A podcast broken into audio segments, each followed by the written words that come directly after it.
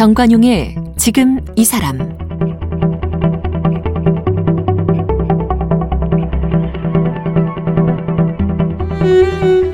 여러분 안녕하십니까 정관용입니다. 어제에 이어서 오늘도 경기대학교 범죄심리학과 이수정 교수 만나봅니다. 어제는 이 코로나를 겪으면서 달라지는 범죄 양상, 범죄 심리 등등에 대해 얘기를 나눠봤죠. 코로나로 일상이 격리되고 또 경제적 어려움이 가중되고 이러면서 정서와 심리가 좀 무너지고 이런 것들이 분노 또 폭력으로 변질돼서 범죄로 이어진다 이런 얘기였습니다.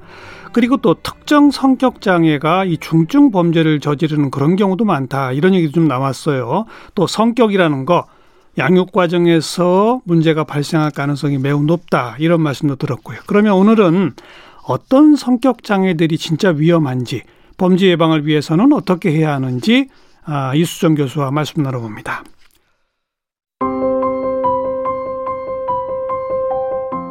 이수정 교수는 연세대학교 심리학과에서 학사와 석사, 박사를 마쳤습니다. 미국 아이오와 대학교에서 심리 측정 석사와 박사 과정을 수료했습니다. 미국 샘 휴스턴 주립대학교에서 형사사법학부 교환 교수를 지냈습니다. 1999년에 경기대학교 교정학과 연구원이 되면서 범죄 심리학 연구를 본격적으로 시작했습니다. BBC가 선정한 영향력 있는 여성 100인 중 1인이며 주한 유럽연합이 선정한 대한민국 여성 대표 중 1인입니다. 쓴 책으로는 최신 범죄 심리학, 사이코패스는 일상의 그늘에 숨어 지낸다. 이수정 이다혜의 범죄 영화 프로파일, 이수정 이은진의 범죄 심리 해부 노트 등이 있습니다. 이수정 교수님, 어제도 우리가 그 성격 장애를 A군, B군, C군으로 나눈다 뭐 이런 얘기 했잖아요. 네, 네. 음, 성격 장애 유형을 모두 몇 가지인 겁니까? 성격장애 유형은 사실은 수두 어, 색이 어렵게 많기, 많을 수 있는데요. 예, 예. 그런데 이제 진단 기준에서는 비교적 공통 분모가 있는 것들만 이제 러프하게 한 음. 열 가지 정도로 나누고 있고요. 열 가지. 네, 그리고는 이제 그거를 또 세 덩어리로 이렇게 A군, B군, 묶어가지고 C군. 네, 네 음. 설명을 하고 있습니다. 그럼 좀 아예 이름을 붙여서 A군에는 뭐뭐 뭐가 있는 거예요? 그러니까 A군은 합리적인 판단을 내림에 있어서 뭔가 문제가 있는 사람들이 음. 이제 뭐 괴이한 사고를 한다거나 뭐 이런 식으로 이제 아 뭔가 좀 비정상적인 믿음 같은 것들을 신념 체계를 갖고 있는 사람들이 A군에 해당하는데요. 그 뭐 뭐 뭐가 있어요? 열 가지 중에서. 아, 편집성 어, 성격 장애라는 게 있고요. 편집. 네, 그리고는 분열 어, 성 분열형 성격 장애가 있습니다. 요새 그 조현병이라고 말하는. 네, 그렇습니다. 어. 그렇기 때문에 이제 조현성, 조현형은 이제 최근에 뭐그 진단 기준들에서는 이거를 차라리 조현병으로 묶어가지고 네. 조현병을 넓게 스펙트럼이란 개념을 써가지고 포함시키는 게 더 적합할 수도 있겠다라고 어 그 주장하시는 분들이 계세요. 음. 그래서 이제 보통 조현형은 아, 조현병의 가장 큰 특징 중에 하나가 이제 양성 증상들이잖아요. 비현실적인 이제 그 사고를 굉장히 많이 하거든요. 음. 그렇기 때문에 그런 이제 양성 증상에 해당하는 그런 특징들이 지배적인 예를 그런 들면 이제 뭐 환청이 들린다든지 환청이나 환각 같은 그런 중증은 이제 조현병이라고 진단을 내리는 내리는데요. 지금 이제 성격 장애는 그 정도까지 중증은 아니고 어. 그냥 밑도 끝도 없는 생각들이 계속 드는 거예요. 아. 예를 들자면 뭐 어, 어떤 초현실적인 무슨 뭐 외계인이 있다고 믿는다거나 예, 예. 그러면서 실제로 그게 굉장히 어떤 사람에게는 중요한 어떤 신념 체계를 굳혀가지고 그렇죠. 예, 바깥에 이제 사회생활을 할 필요가 없다. 왜냐하면 나는 언젠가 선택받을 것이기 때문에 어허. 예, 뭐 이런 종류의 이제 믿음에 심취해 있다면 그 한참 전에 왜 그 휴거 논란 있을 때 네네네 실제로 그런 거 빠지는 발생합니다. 분들이 이런 네, 형이군요. 네, 네, 네. 어. 그런 타입도 있고 이제 조현성 같은 경우에는 조현병에서 음성 증상이라는 게 있는데 그 음성 증상은 완전 사 회적으로 괴리가 되거든요. 그래요. 그래서 이제 사람들하고 눈도 안 마주치고 음. 뭐 전혀 바깥 세상과 이제 철회라고 얘기하는 증상을 갖고 있어가지고 하루 종일 이제 같은 자세로 병원에 병원에 가면 굉장히 많습니다. 음성 증상을 가진 분들이. 네, 네. 그래서 같은 자리에서 같은 자세로 오랫동안 움직이지 못하는 분들 음. 이런 분들이 있을 수 있는데 이제 조현성 같은 경우에는 그래서 결국 뭐가 문제냐 사회생활을 할 수가 없어요. 예. 은둔형 외톨이의 아주 나쁜 사례라고 보시면 은둔형 외톨이. 네, 좀 근접할 거다 이런 생각이 들고요. 편집성 성격 장애는 그야말로 편집증적인 이제 피해 망상. 뭐 아까도 말씀, 아 그러니까 지난번에도 말씀드렸지만 이제 관계 망상, 무슨 음. 망상 같은 것들에 이제 심취하는 타입들이 여기에 이제 해당하는데 보통 제일 크게 문제가 되는 범죄와 연관된 사람들은 피해 의식이 심한 사람들. 그래서 이제 뭐 묻지마 범죄를 저질러 놓고 검거하고 났더니 내가 피해자다. 사실은 이렇게 주장하는 사람들이 간혹 등장하잖아요. 예, 예. 그러니까 묻지마 범죄를 저지르는 사람 중에 가장 그 다수의 타입은 편, 편집성 성격 장애를 안고 있는 사람들이 아마 그렇습니까? 해당 사항이 있을 겁니다. 네. 어. 아니 자기가 편집증적 성격을 가지면 가해해놓고 왜 피해자라고 느껴요? 그러니까 가해가 피해 의식이 동기가 되는 거죠. 자기의 피해 의식이? 그렇죠. 그러니까 뭐 예를 들자면 아, 과거에 이제 뭐 망상인데 그러니까 아하. 망상까지는 아니어도 어쨌든 현실 판단 능력은 있는 테두리 내에서 여성에 대한 거절을 당했던 경험이 있는 사람이 네, 여성들이 나를 괴롭혔다. 그렇죠. 가- 여성들이 예, 나를 예. 무시하고 괄시하고 음. 뭐 업수이 여겨서 내 인생이 이렇게 처절하게 실패가 됐다. 라는 그, 그것도 생각 편집증이로군요. 그렇죠. 그렇게 생각을 하면 그 다음에는 여성들이 너무 미우면서 네. 복수하고 싶은 심리가 생기잖아요. 예, 예. 그러니까 그것을 범행 동기로 길 가는 여성에게 주먹질을 한다거나 음. 뭐 서울역 같은 공공 장소에서 그와 같은 행위를 해서 뭐 턱뼈가 부러지거나 이런 사건들이 실제로 발생하잖아요. 예, 예. 그런 이제 타입이 여기에 해당한다고 보시면 되겠습니다. 그리고 어제도 얘기했지만 스토킹 범죄 같은 게 이런 쪽 많이 네, 나오겠군요. 그렇습니다. 스토킹도 역시 실제 하지 않는 비면식 관계에 있는 사람을 스토킹을 계속 하는 경우에 음. 그런 경우에는 이제 편집 성 이제 성격 장애로 구분할 수 있는 게 이제 그런 사고를 하는 거예요. 이미 이 사람의 상상 속에서는 부부일 수도 있고, 음. 그렇죠, 예, 그렇죠. 뭐 나를 버린 배우자일 수도 있고, 막 이렇게 되다 보니까 그게 결국은 그 사람에 대한 일거수일투족을 감시를 하게 되면서 네, 네. 문제는 그런데 본인이 그 사람에 의해서 피해를 당했다. 그 사람이 계속 나를 괴롭힌다. 이렇게 생각해서 결국 어, 괴롭 뭐 스토킹을 하는 이런 음. 경우들이 포함이 되죠. 네. 편집증적 성격 장애는 스토킹 내지는 묻지마 범죄. 네. 조현과 관련된 그것이 저지를 수 있는 대표적 범죄는 뭡니까? 그러니까 조현성 성격 장애, 조현 어, 형 성격 장애는 사실은 이제 범죄로 이어지기가 생각보다 쉽지가 않고요. 음. 예. 아마도 뭐 한 처음에는 약간의 사고 장애부터 시작해서 심화되면 환각이나 환청으로 가서 결국 조현병으로 진단 예, 받을 예. 가능성이 굉장히 높고요. 조현성 성격 장애 사실 알기가 어렵습니다. 왜냐하면 방 안에만 처박혀 있기 때문에. 은둔형 외톨이니까 네. 이런 쪽은 오히려 사회적 범죄로까지는 안 갈 가능성이 높군요. 오히려. 네, 그래서 어. 경우에 따라서는 극단적인 선택으로 이어지는 경우들도 아, 있는데요. 예. 그런데 가끔 이제 혼자 있으면서 컴퓨터에서 제공되는 정보들에 장기간 노출되는 경우에 만약에 그렇죠. 보는 내용 자체가 뭐 잔혹물을 계속 보거나 그렇죠, 이렇게 그렇죠. 되면은 어. 문제는 그 컴퓨터에 이제 잔혹물들 속에서 제시하는 여러 가지 자극들이 오프라인의 세상에서도 그대로 적용된다. 이렇게 생각하는 경우들이 있죠. 예, 그래서 은둔형 예. 외톨이 중에 간혹 무슨 현피가 일어나서 뛰쳐나와서 어디서 사람을 죽이거나 이런 케이스들 그걸 현피라고 하거든요. 예. 사실은 뭐 게임을 했던 유저들끼리 만난 적도 없는데 그런데 갑자기 에, 뭐 오프라인에서 이제 현피를 하면서 무슨 음. 혈투를 벌리는 그건 네, 극히 일부겠네요. 네 그러니까 아주 희귀한 은둔형 케이스입니다. 은둔형 외톨이 중에서 특정한 매체에 지속 노출되고 그게 네. 악영향을 미칠 경우 네, 이런 거네요. 그럴 수 있습니다. 알겠습니다. 네. 자, 열 가지 성격 장애 가운데 편집성, 조현성, 그리고 조현형 이 세 가지는 좀 사회적으로 고립돼 있고 네. 특이한 언행을 보이는 그런 A군이란 말이죠. 네, 네, 네. 그다음 B군은 뭡니까? 비군 성격 장애는 이제 뭐 아무래도 제가 만나는 대다수의 클라이언트들은 다 비군이라고 보시면 되고요. 범죄자들. 네. 어. 아, 뭐 굉장히 많습니다. 그래서 외국의 자료에 따르면 중구금 시설에 수감돼 있는 사람 중에 75% 정도가 이제 반사회적 성격 장애다. 이렇게 이야기를 하고 있고 그 중에 예.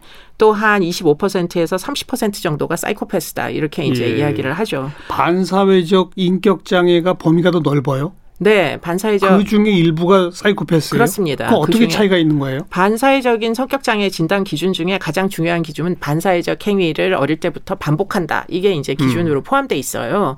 그러다 보니까 이제 물론 뭐 과학적인 엄격한 기준에 따르면 이게 순환 논리의 오류같이 느껴지기는 하는데요. 어쨌든 진단 기준이니까 그래서 이제 반사회적인 성격 장애로 진단하게 되는 사람들은 대부분 불법 행위를 반복적으로 하면 다 반사회적 성, 성격 장애로 진단이 됩니다. 예. 진단 기준 자체가 그렇게 생겼기 때문에 예. 그런데 그 중에 한 25%에서 30% 정도 되는 사람은 잔인하죠. 아. 네, 냉혈한이라는 잔인할 경우를 사이코패스라고 해요? 그러니까 냉혈한의 그 어, 표현이 딱 들어맞는데 이 사람들은 어, 타인에 대한 공감 능력이 제로입니다.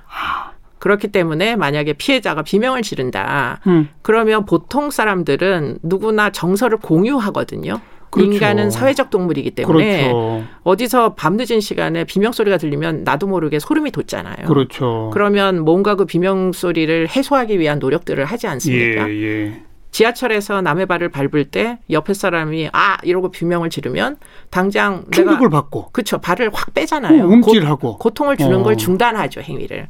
근데 사이코패스들은 그러지 못합니다. 못해요. 네, 네. 야 남의 아픔을 전혀 공감을 못하는 느끼지 못하는 느끼질 못해. 네, 심지어는 어. 이제 뇌 기능상에 손상이 있다 이런 연구들까지 오늘날은 굉장히 많이 축적돼 있죠. 그러니까 그게 사이코패스고 반사회적 인격 장애가 전부 사이코패스가 되는 건 아니네요. 그건 아니고요. 알겠습니다. 네, 그러면 아무튼 이 B군의 첫 번째 유형이 반사회적 인격 장애고요. 또 어떤 유- 장애가 있습니까? 그리고는 이제 세 가지가 더 있는데요. 세 가지 모두 이제 약간의 자기 중심성이 핵심이 되는 음. 그리고는 자기 중심적이다 보니까 주변 사람들의 그 희노애락에는 관심이 없고 본인의 감정만 이제 중요합니다. 뭐, 그래서 뭐 뭐가 있어요. 그래서 그래서 이제 나르시스틱, 나 자기 도치적인 이런 이제 성격이 있을 수 있고요. 자기애적 그런 네, 거네요. 네. 어. 그리고는 이제 나머지 두 가지가 경계선 성격 장애하고 히스테리성 성격 장애인데요. 여성 범죄자들 중에 경계성 성격 장애나 히스테리성 성격 장애자들이 많답니다. 어. 네. 그래서 보통 여성 살인범들의 이제 피해자 가해자 관계를 분석을 해보면은 파트너 살인이 생각보다 굉장히 많대요. 그래서 여자들은 길 가는 모르는 사람에게 덮쳐서 살해하기는 굉장히 근력도 안 되고 예. 그럴 가능성은 굉장히 희박한데 여성들은 주변에 있는 사람들과 악감정이 생겨서 살해하는 경우들이 있는데 음. 그 사람들 중에 일부가 보더라인 경계선 성격장애다 이런 연구물들은 존재합니다. 그 보더라인 경계라는 게 뭐와 뭐의 경계를 말하는 겁니까? 그러니까 이제 정상과 비정상의 경계. 어. 이 사람들은 어떻게 보면 절벽 위에 서 있는 사람의 심정 과 비슷한 심정을 일상생활에서도 느낀다. 그래요? 네, 그러니까 절벽에 서게 되는 사람의 심정은 정말 어. 죽느냐 마느냐 예. 절박하면서 예. 정말 이제 일종의 흑백 논리에 빠질 수밖에 없잖아요. 예, 예. 그런 식의 사고를 한답니다. 평상시에도. 그렇기 때문에 이제 뭐 예를 들자면 전 배우자와 뭐 사이가 나쁘다. 음. 그런데 아이로 인해서 뭐 친권 다툼이 있다.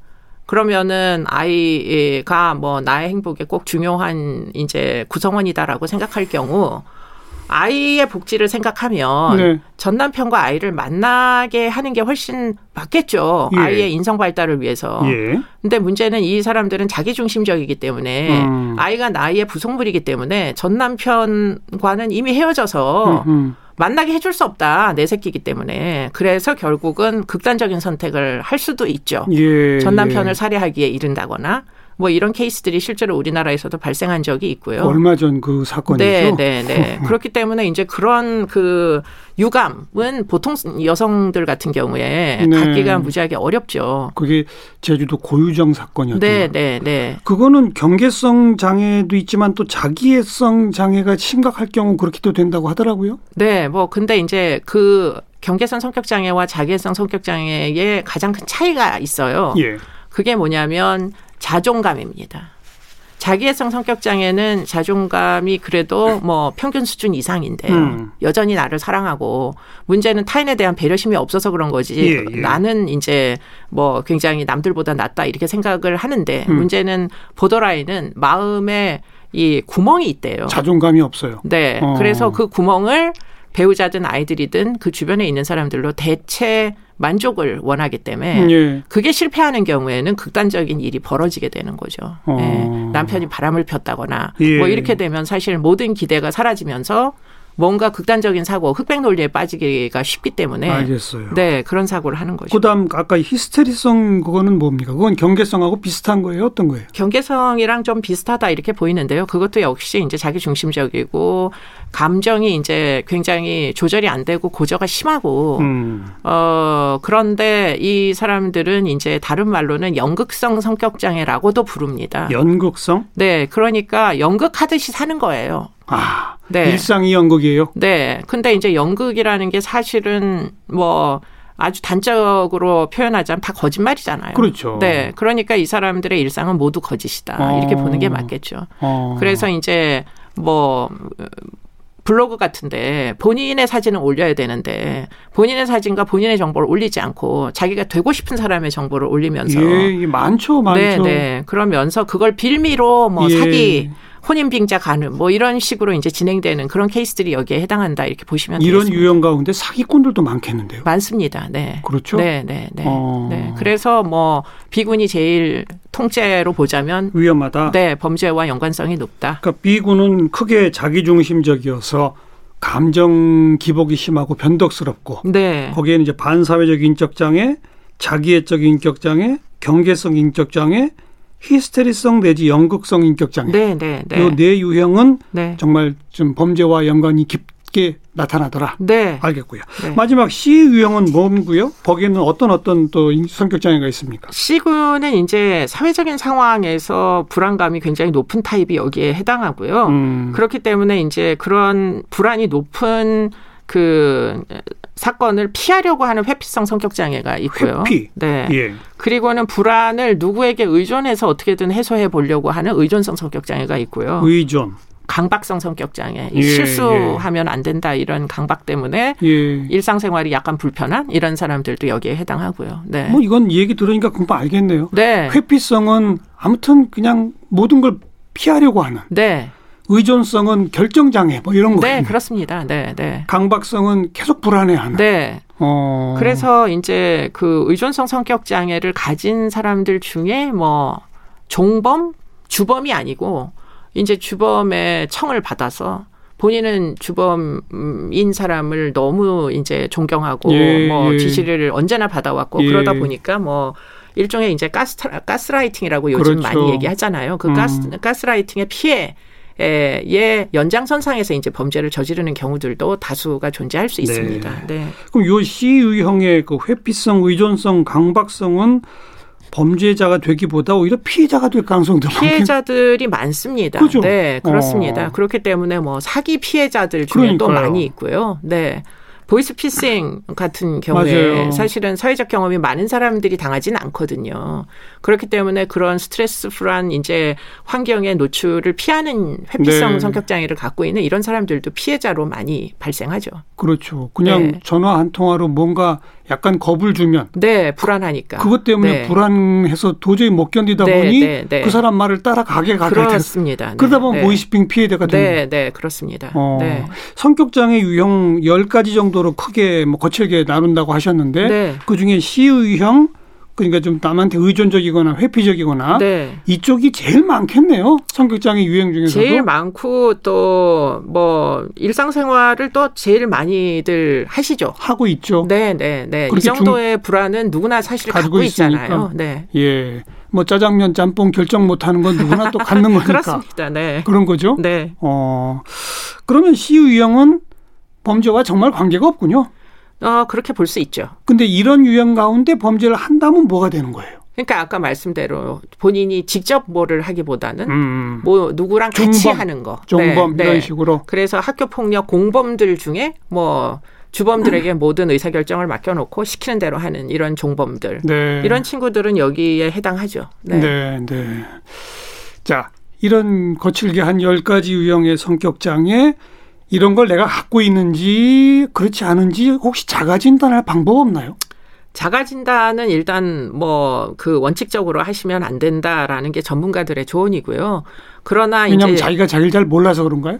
잘못하실까봐. 아. 네. 그러니까 거꾸로 네. 어. 그리고는 이제 심각하지 않은데 과하게 장애라고 이제 낙인 찍는 것도 좋은 태도는 사실 아니기 때문에. 그렇죠. 네, 그런 것도 강박증 중에 하나네요. 네, 그렇습니다. 많은 분들이 이제 건강 염려증 같은 게 있으셔서 있죠. 이런 이제 진단 기준을 노출시키면은 막 내가 무슨 장애가 있나 보다 이렇게들 음. 생각하시잖아요.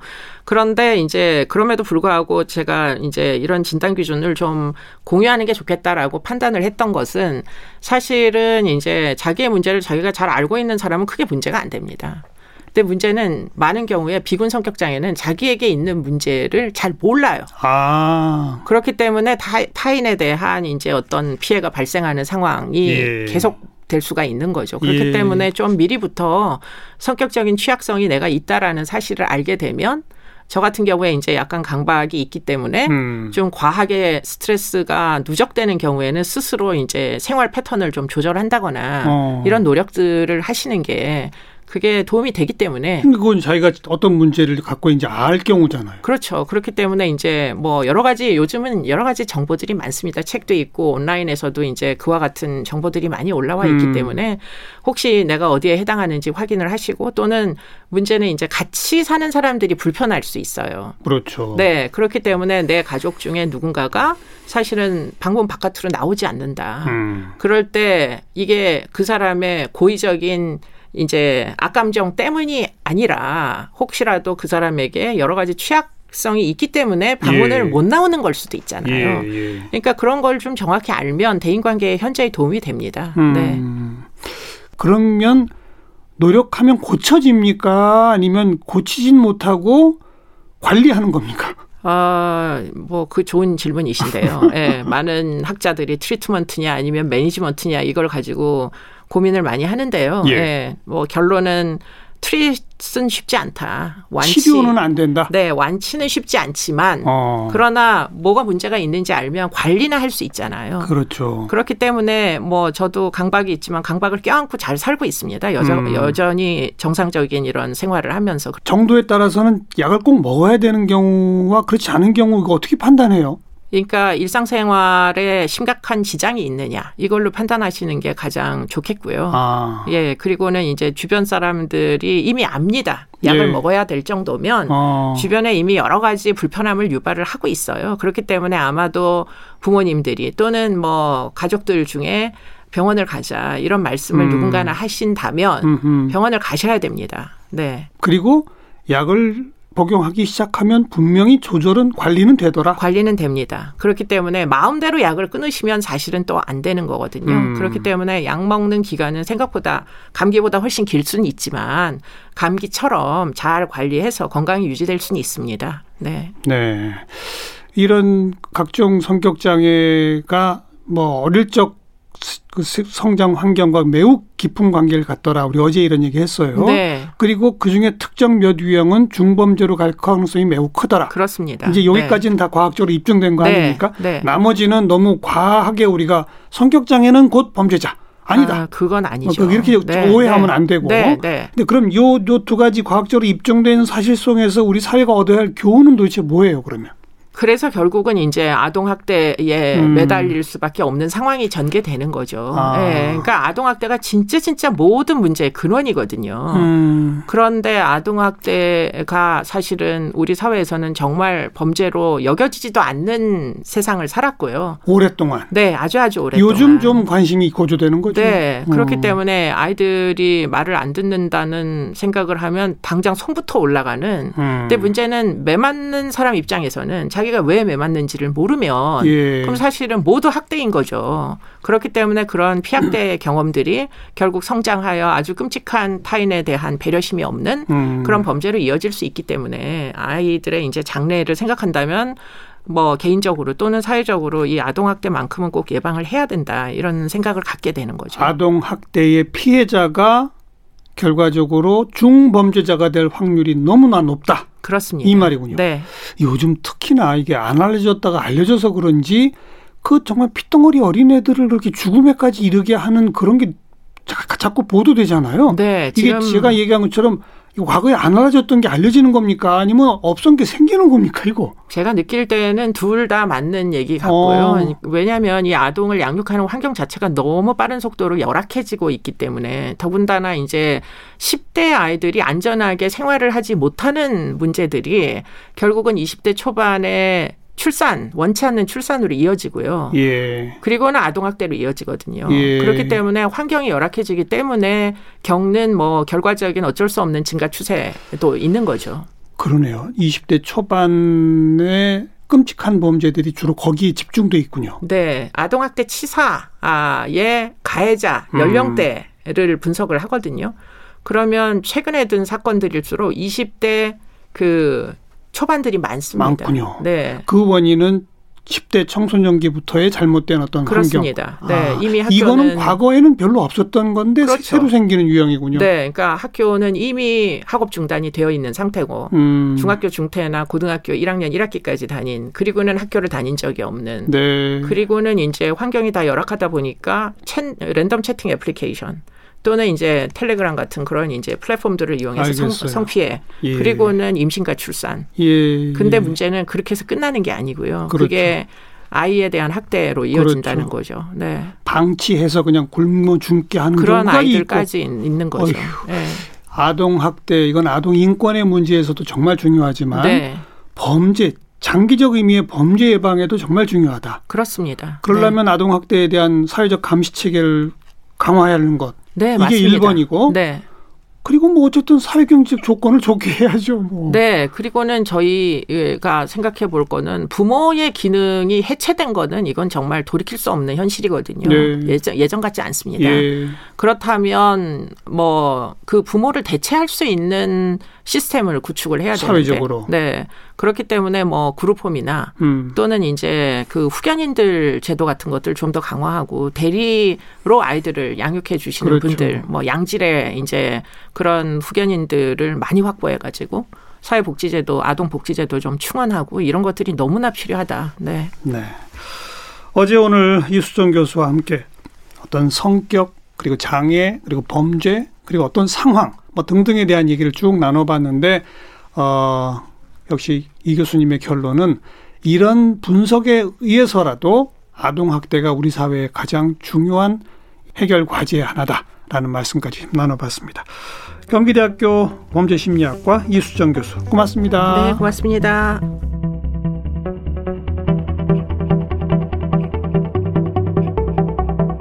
오늘 함께하신 정관용의 지금 이 사람은 KBS 홈페이지와 모바일 콩 다양한 팟캐스트를 통해 다시 들으실 수 있고 유튜브를 통해 인터뷰 동영상을 함께 하실 수 있습니다.